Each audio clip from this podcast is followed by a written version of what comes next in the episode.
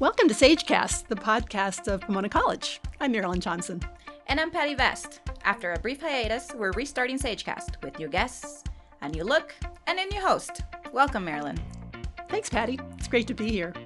This season on SageCast, we're talking with a variety of Pomona College faculty about how they came to study what they study, teach what they teach, and love the field they love. Today, we're talking with historian Gary Kates, a Pomona faculty member who specializes in the European Enlightenment and the French Revolution. Welcome, Gary. Thanks for joining us. You have a long relationship with Claremont. How'd you find your way here? Well, it all had to do with the teachers' strike in Los Angeles when I was going to an LA public high school. That year, 1969-70, the teachers struck in the spring and I had nothing to do. And I was headed for one of the University of California campuses. Mm-hmm. It was either going to be Santa Cruz or Berkeley. And I had a friend at Pitzer College. Hmm. And so I decided to go visit her during this teacher's strike. We'll forgive you for Pitzer, but it's okay. Yeah. I visited her and said, wait a minute, I had never heard of the Claremont Colleges. Mm-hmm. I had grown up in Los Angeles. My father went to UCLA, met mm-hmm. my mother at UCLA. Mm-hmm. I was headed for the University of California. And lo and behold, I kind of liked Pitzer and as an alternative. And it was among the Claremont Colleges. So I visited again and a third time and then decided to apply, which was late in the spring, mm-hmm. and somehow got in. And then I joined Pitzer College in the fall of 1970. I was the first class of men in a college that had only begun 7 years before mm-hmm. and had begun mm-hmm. as an all-women's college. Mm-hmm. I thought, honestly, that would make absolutely no difference since across the street was then Claremont Men's College, right. which is today Claremont McKenna. Mm-hmm. And next door was Harvey Mudd, which technically has always been co-ed, but in that era was like 95%. Men. Right. So I didn't think men on the presence of the Pitzer campus would be a big deal, either to me or to other students. I was wrong. It was a big deal. Huh. I had women come up to me my first week and say to me, I don't want men on this campus. I didn't vote for men on this campus. Wow. You shouldn't be here. Huh. And that was kind of healthy for a 17, 18-year-old guy to hear. So that was my start to Claremont and Pitzer. How did you react to that? It was bizarre. Yeah. It was interesting. I kind of was the other, and mm-hmm. I had to put myself in her shoes and in their shoes. And, you know, for the first month and a half of that fall semester, students would go into the dining hall. Now, most of the students were women, mm-hmm. and they would go into the dining hall for breakfast in bathrobes, pajamas, with their hairs in nets and curlers. And I had a sister, so you're used to that. I was used to that. But by Thanksgiving, that was over. Wow. They came dressed and no curlers. And so I recognized that my presence and the presence of the 39 other guys was, you know, changing the place for better or worse. Now, you've been friends with Char Miller. Yes. Who you met at Pitzer. That's Can you right. tell us about that?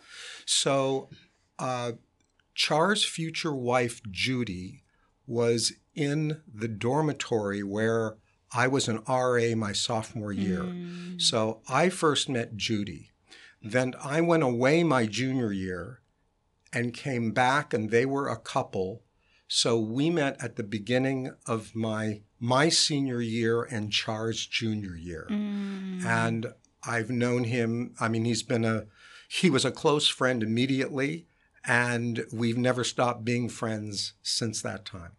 And for those who don't know Char, he's a professor of history and environmental analysis at Pomona. Right. And there's an article in Pomona College magazine about your friendship and sharing a house on Indian Hill.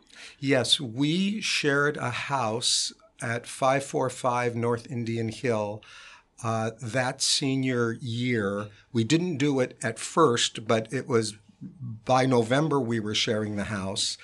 And I was living with Lynn, who became and still is my wife, and Char was living with Judy, who he's still married to.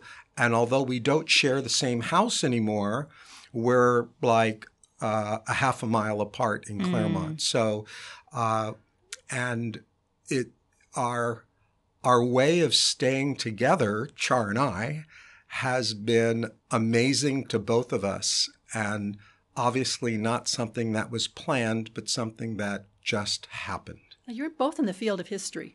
I can only imagine what the conversations were like around the house. Tell us about them. Yes, we're very good at boring our children. Well, Char is a historian of the U.S. and environmental history, and I'm a historian of Europe and mainly cultural and intellectual history. So in some ways, we complement each other, and we love talking to one another about the other's expertise and fields. So I will often, in the morning, I'll be texting him about an LA Times article regarding a fire or an earthquake, and asking him his opinion of the article and how it fits into a certain pattern or not. Or if there's a policy proposal to do X, Y, Z with wind farms or something. Char is my go-to person. And likewise, he and Judy are planning a trip to Paris for next summer. So we've been talking a lot about that lately. So tell us, how did you come back to Pomona? Through good fortune and good luck and the grace of God. I was happily teaching history in San Antonio, Texas at Trinity University, but I had risen in the administration there from department chair to dean of humanities and arts, and the position of dean of the college came open at Pomona.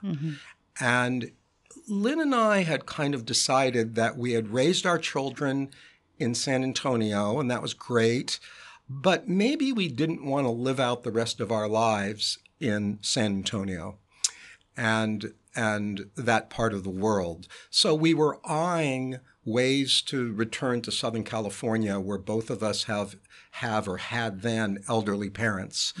And the job of dean of the college came open, and I applied for it, and somehow I got it.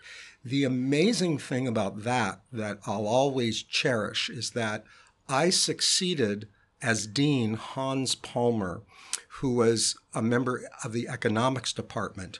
While I was a student at Pomona, I took two classes with Hans Palmer. I took Introduction to Economics with him, and then I took the Economic History of Europe with him.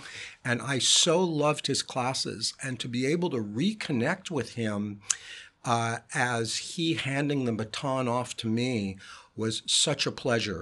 And then Hans, who now lives on the East Coast, lived for the next 7-8 years in Claremont. So I got to know him again really well, and he was a resource for me. So that really was is a treasured relationship.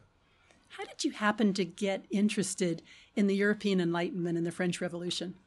So I lived in the era of the 60s, when revolutions seemed to be on the tip of the tongue of everyone who seemed to think more clearly than me. And all of these kind of people I was reading or the Beatles were talking about, that revolution's around the corner. So I started thinking to myself, how do you know? Like, are we about to have a revolution? What do they know that I don't know? Yeah, what do they know that I don't know? And how do you know when you're in a revolutionary situation? How do you know when your country is going to experience, or about to experience, or maybe has started to experience a revolution? So that got me interested in the American Revolution and all of them, but I kind of settled on the French Revolution as the big one. And so in college, I just found myself more wanting to know more and more. Are you fluent in French? I became fluent, although now my speaking and writing is more rusty, because if you don't use it, it tends to deteriorate. But the reading is still, the reading's still there. But what I realized is that the United States in the late 60s was nowhere near a revolution. And so I kind of solved that problem for myself by the end of graduate school. Mm-hmm. And so then I had to explain, well, then why did the French Revolution happen then? Mm-hmm. And so that's what kept me going and led me. Yeah. And oh, go ahead. So tell us. Well, so I think we all believe that revolutions occur when the oppressed masses get angry enough that they go out in the streets and insist on overthrowing the government, usually in some violent way. That's not how it usually happens. At least it didn't happen that way in the French Revolution, the Russian Revolution, the Iranian Revolution. We could go on. The way it really happens most of the time is that the ruling elite loses confidence in their own ability to rule. Mm. They are the first to understand that, or at least a faction within the ruling elite are the first to understand that the system is morally bankrupt. And once that happens, it doesn't make a revolution inevitable, but that's the spark upon which it can spread. And so I saw that in my own lifetime. I want to say most recently, but it wasn't really recent, when the Soviet Union collapsed in 1989. Yeah. Mm-hmm. If you remember that, the Soviet Union did not collapse because hundreds of thousands of Russians demonstrated in the street and said, we're not going to take it anymore. Mm-hmm. It happened because a reforming faction around Mikhail Gorbachev, they were the ones that had all the facts and said, we're never going to catch up to the West with this system. Mm-hmm. And so that's a classic, the way the Soviet Union fell is a kind of classic example of how a ruling elite loses confidence. What's the role of the Enlightenment ideas as a precursor to revolution? So there's a very old question in European history that you're posing in a certain way, which is, was the French Revolution caused by the radical ideas of the European Enlightenment? Those ideas promoting, say, human rights, liberal rule of law, and even the political participation of common people, what we would today call democracy. I actually turn that question around because the problem with that question is it makes the French Revolution the culmination of Enlightenment ideas, and it makes the French Revolution seem superior or more important, more significant than the Enlightenment. Mm. My way of looking at the Enlightenment, and maybe this is a transition to the book I've just published, The Books That Made the European Enlightenment, my concept of the Enlightenment is that its real significance in history is that it helped create and develop a critical reading public.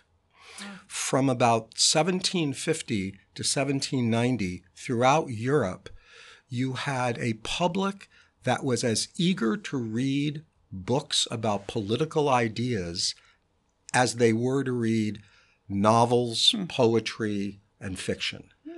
And it was such an interesting era where a book such as Montesquieu's Spirit of the Laws could be two volumes, 1,000 pages, could be a coffee table book in the hands of thousands upon thousands of middle-class readers. Wow. And that doesn't even happen today, at least very much in our own era. Is that what you call an erudite blockbuster in your book? Yes. Could that happen today? Well, it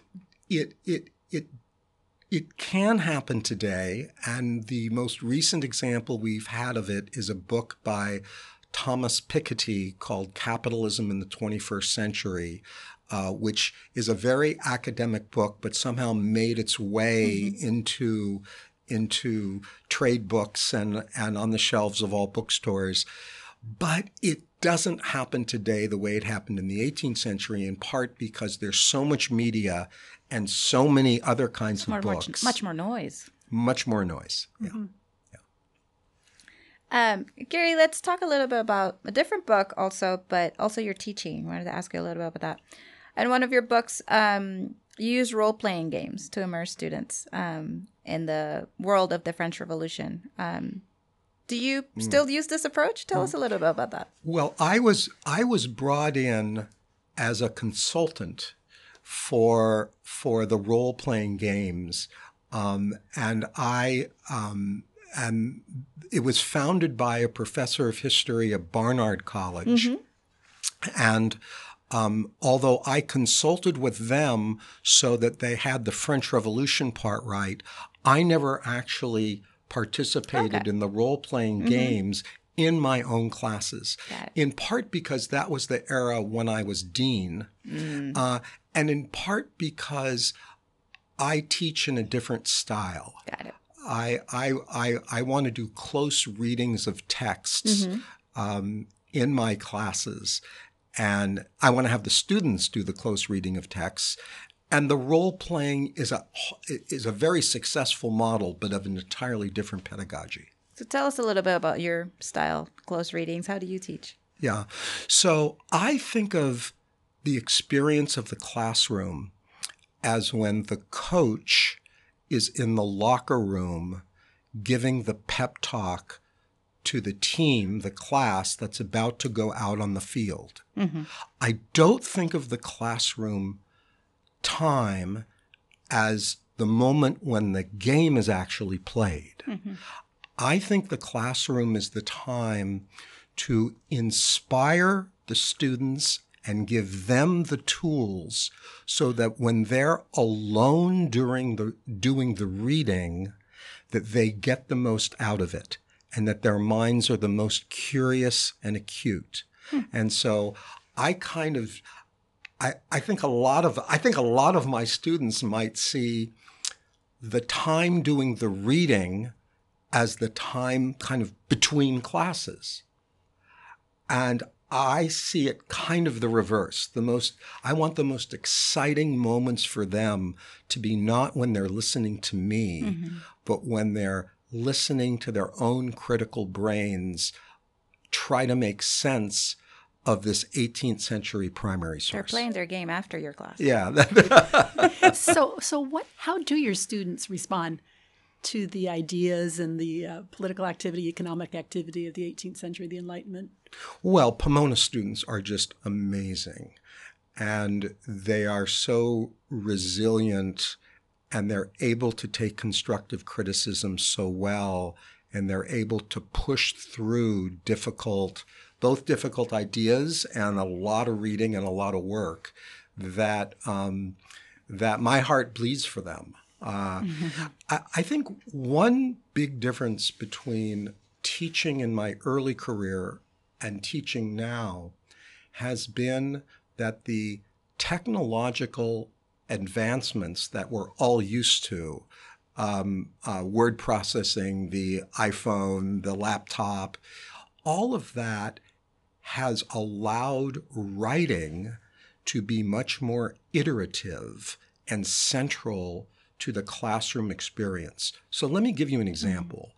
When I started teaching in the early 1980s, a student would submit a paper physically to my campus box. I might have left for that day, so I would not pick it up until I returned. Then I would return, I would take it home, I would read it. By then, 3.5, 4 days have gone by. And then returning the paper to the student, I will have read it, but wait a few days until we're back in class to return that paper to the student. So it was clumsy and took a lot of logistical effort to receive and return physical papers. In today's world, as you all know, because it's not just going on in a classroom, it's going on in all organizations, students are able to email me drafts. I never print them out. I read them online. I use the comment features and the track changes features. It'll go back to them. We may then meet about it physically in the office or in the dining halls or at Cafe 47. But we're meeting about it 2 days after they wrote it, and the revision process then starts. It's just a loop that is not just faster, it allows for the writing process to be seen as iterative with drafts and revisions. And I find that the learning process is much more intense and positive and rewarding both for me and the students. I was going to say, there's probably a deeper understanding because there's not only a process when they're doing the close reading and then you're giving the pep talk for that reading, but there's also a process within the writing that wasn't happening before. That's right. It wasn't happening before, and it didn't happen when I was a student or even a graduate student. Yeah, and I think it's an example that we don't talk about enough of how new technologies can actually facilitate the very old-fashioned liberal arts physical relationship, mm-hmm. in-person relationship between faculty member and student. Yeah. Mm-hmm.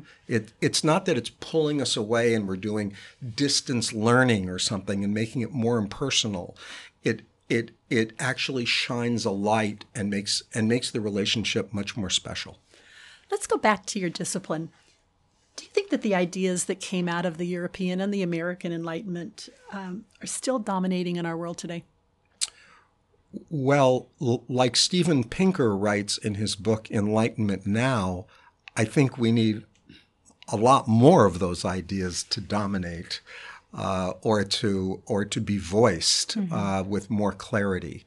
One of the things I learned in this recent book, in doing the research for this recent book, is how often an 18th century reader would read a book that they didn't like. Mm. So I have correspondence, say between sisters, that say, I'm going to recommend this book of Voltaire to you. Now, Voltaire, his ideas are abominable, and please don't fall for this part of his idea. But he writes so elegantly and he has such a sense of humor, you have to read him. I think we today have lost in the public, mm-hmm. in the public sphere, reading books by people we don't like or agree with. And I'm guilty of that myself. I was going to say, that's a rare thing now. Yeah. To hear somebody, instead of the correspondence, somebody texting their sister and saying, hey, have you read this book? Yeah. His ideas are terrible, but he writes really well. Yeah, yeah. And in a sense, that's really what the 18th century public cared about, how well the person wrote. So a book like Rousseau's Discourse on the Origin of Inequality that put on the map for the first time the issue of inequality as a central problem. Mm-hmm. So you say mm-hmm. relevant for today. Yeah. That book is as relevant for today as it's ever been. But people knew, quote unquote, that Rousseau didn't mean anything he was saying. How could somebody write such crazy ideas that there shouldn't be inequality? What else is society founded on if not inequality? But it's so intriguing. It's kind of like science fiction. It's like, wow, he's getting us to think about this in a way nobody ever. So there was a lot of reading like that, of almost not taking the authors at face value. Later readers came to understand that Rousseau was dead serious, but mm-hmm. it took a while. You've mentioned your latest book. Tell us the title. Tell us more about your latest book. So what I wanted to do in the books that made the European Enlightenment is write a history of the Enlightenment that de-centers the author. The problem with the traditional way of writing about the history of the Enlightenment is that we tend to focus on the major authors and on their ideas as they wrote them and thought them. That's fine. To a historian, it doesn't explain the dispersion of ideas throughout the society. That's what we're interested in. Intellectual history, cultural history, is not just about an innovative and radical idea like Rousseau's views on inequality. It's also about, or should be about, how those ideas affected ordinary European readers in the 18th century. And so what my book tries to do through looking at 12 case studies of Enlightenment books is to do a history that treats authors, readers, and publishers on the same playing field. It's kind of like book history meets intellectual history. It's exactly what it is. Book history meets intellectual history. And it's easier said than done because we have so much more information about, say, Voltaire or Rousseau than we do about their readers or their publishers. But in the era of the internet, as more and more archival sources are being digitized, and there's more and more data available online, it's been able to find just enough on readers and publishers, at least for these case studies, that you can make these balanced approaches. But with it being online, down, does that mean less trips to Paris? It means less. It does. It means less trips to Paris, where I'm sitting in the Bibliothèque Nationale de France, and more trips to Paris where my wife and I are cycling. So that's what it really means. That's not a bad trade-off. But I'll give you one example of a chapter of how this approach has yielded kind of new information. So one of my chapters is about a novel written by a woman. Her name was Madame de Graffigny, and the novel is called Letters of a Peruvian Woman. And it takes an indigenous Peruvian Inca woman and has her travel to France, and it imagines what she thinks of France. There's a romance that takes place, or an approaching romance that the reader can say, oh, she's going to marry this guy. And then there's another suitor, and, oh, maybe she'll marry that guy. So that's the typical 18th century. And she ends up, I'm talking about the character now, the character Zelia ends up at the end of the novel saying, I'm not marrying any of you. I am staying single because the only way I can maintain my autonomy and therefore my freedom is outside marriage. So the book, during the 1970s, this book was rediscovered for reasons I don't need to get into. It kind of dropped out of sight. It was a total bestseller at the time, but it dropped out of sight in the 19th century. It's only rediscovered by literary scholars in the 1970s, and with the kind of second wave feminism, it becomes kind of this. It's taught kind of in every college in the 1980s and 90s as this novel. You see, there were feminists then, right? And this is what they believed. So, and that's what I thought too. And it is true. And that's what I thought when I began research on this book. But when you look at how the book was published, you actually get a very different story, and here's the story you get. A few years after the novel came out, there was an anonymous sequel that was published that had her marry suitor A. Is that like fan fiction today? Yes, it would be exactly like fan fiction today. But I'll get back to that, because there's some complicating things in the 18th century about fan fiction. And then a few years after that, there's a second sequel in which she marries suitor B.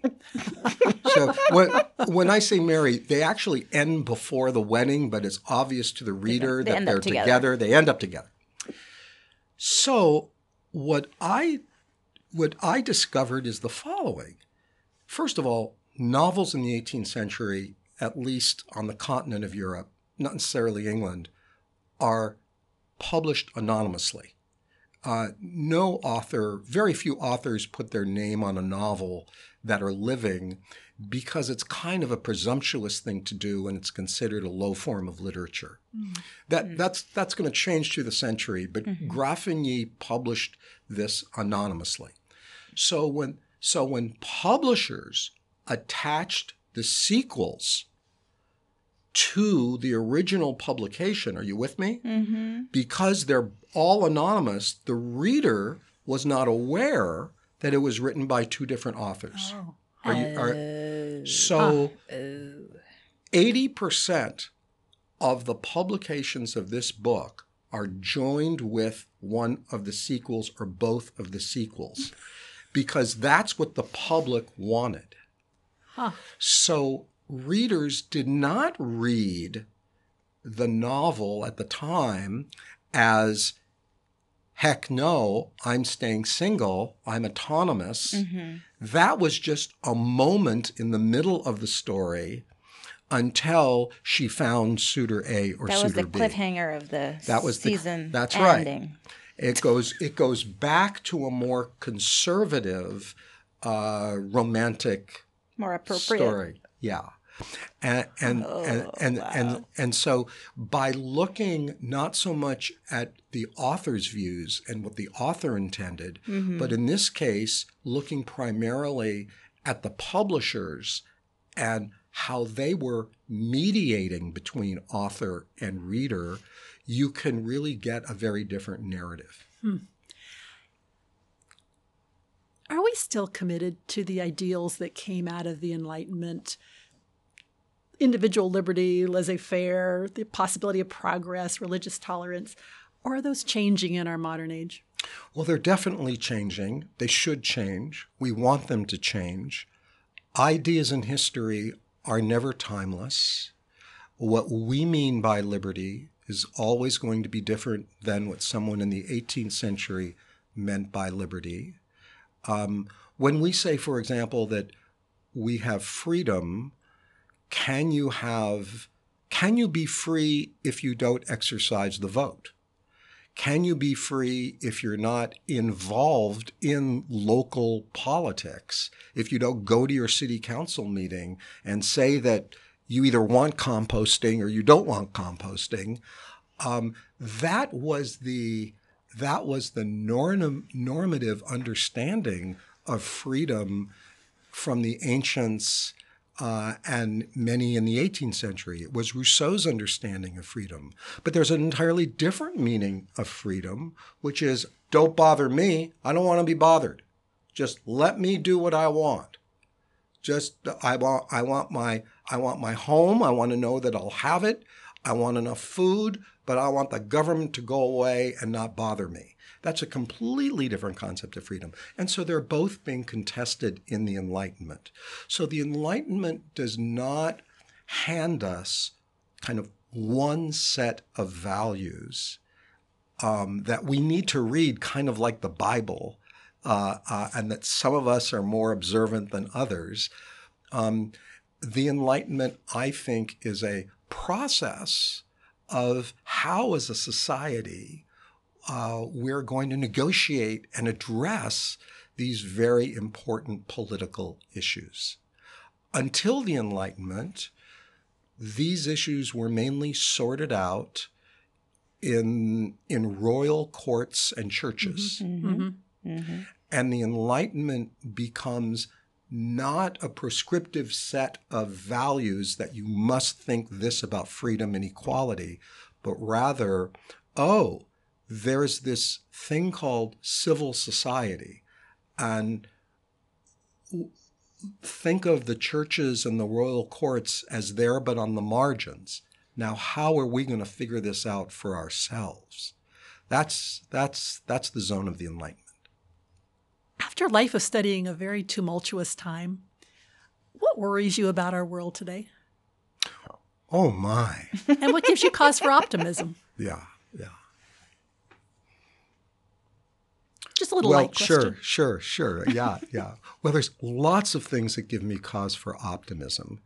And I think my friends would say I'm way too much of an optimist, even in a dark age like the one we're living in.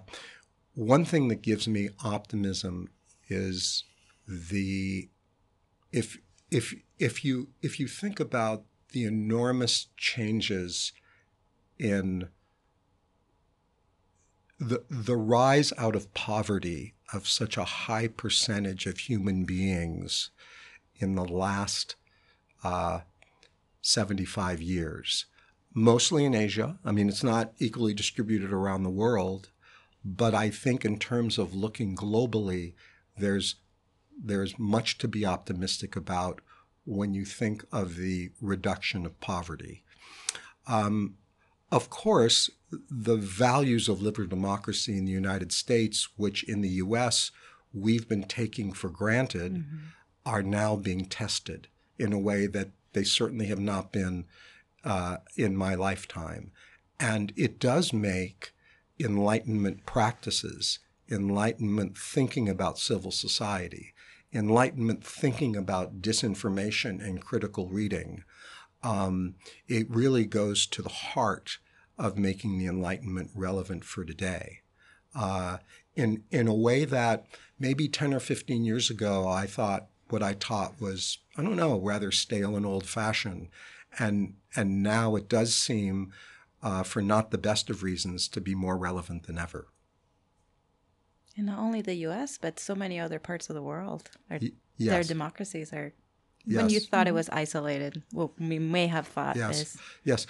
Although, and in that way, especially when I think of other places in the world, I remember in 1990, we sent a run of the American Historical Review in boxes, like 20 boxes, and spent like $500 doing this to a university in Hungary, because they had recently come out of the Iron Curtain and were free, and they basically wanted everything they could get. And if you think of what that took to bring them those print copies, and now what is available everywhere, either by hook or by crook, for someone to get their hands on information, there I'm very optimistic. And so we tend to worry about the disinformation effects of social media globally, and they're real. But at the same time, more people have more access to information globally than ever before. That's very exciting. I'm going to change topics again. Gary, we're recording this at KSPC Studios in Pomona, and this is not your... What can you tell us? When was your first time at KSPC? Well, I always enjoy coming back to the KSPC Studios because I was a DJ for KSPC my freshman and sophomore years of college, and I had a late night show. It was such a great experience. We were then in something called the Replica House, which is kind of where the art building sits today on the Pomona campus. It was a tiny little cottage, kind of really homey.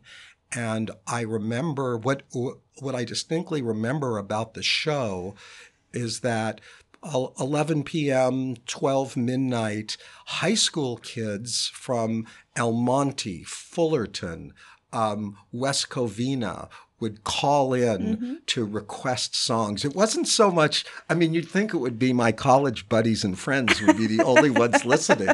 But I really saw then that KSPC was a vibrant station for high schoolers wanting to hear what these college kids, because, you know, we decided what music we were playing. Nobody told us what music they were going to play.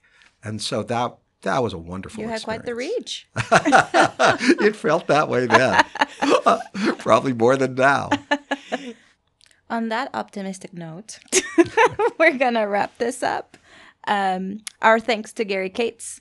Now I'm going to say your full title now. The H. Russell Smith Foundation Chair in the Social Sciences and Professor of History, for enlightening us today. And to everyone listening, thanks for joining us on SageCast, the podcast of Pomona College. Till next time.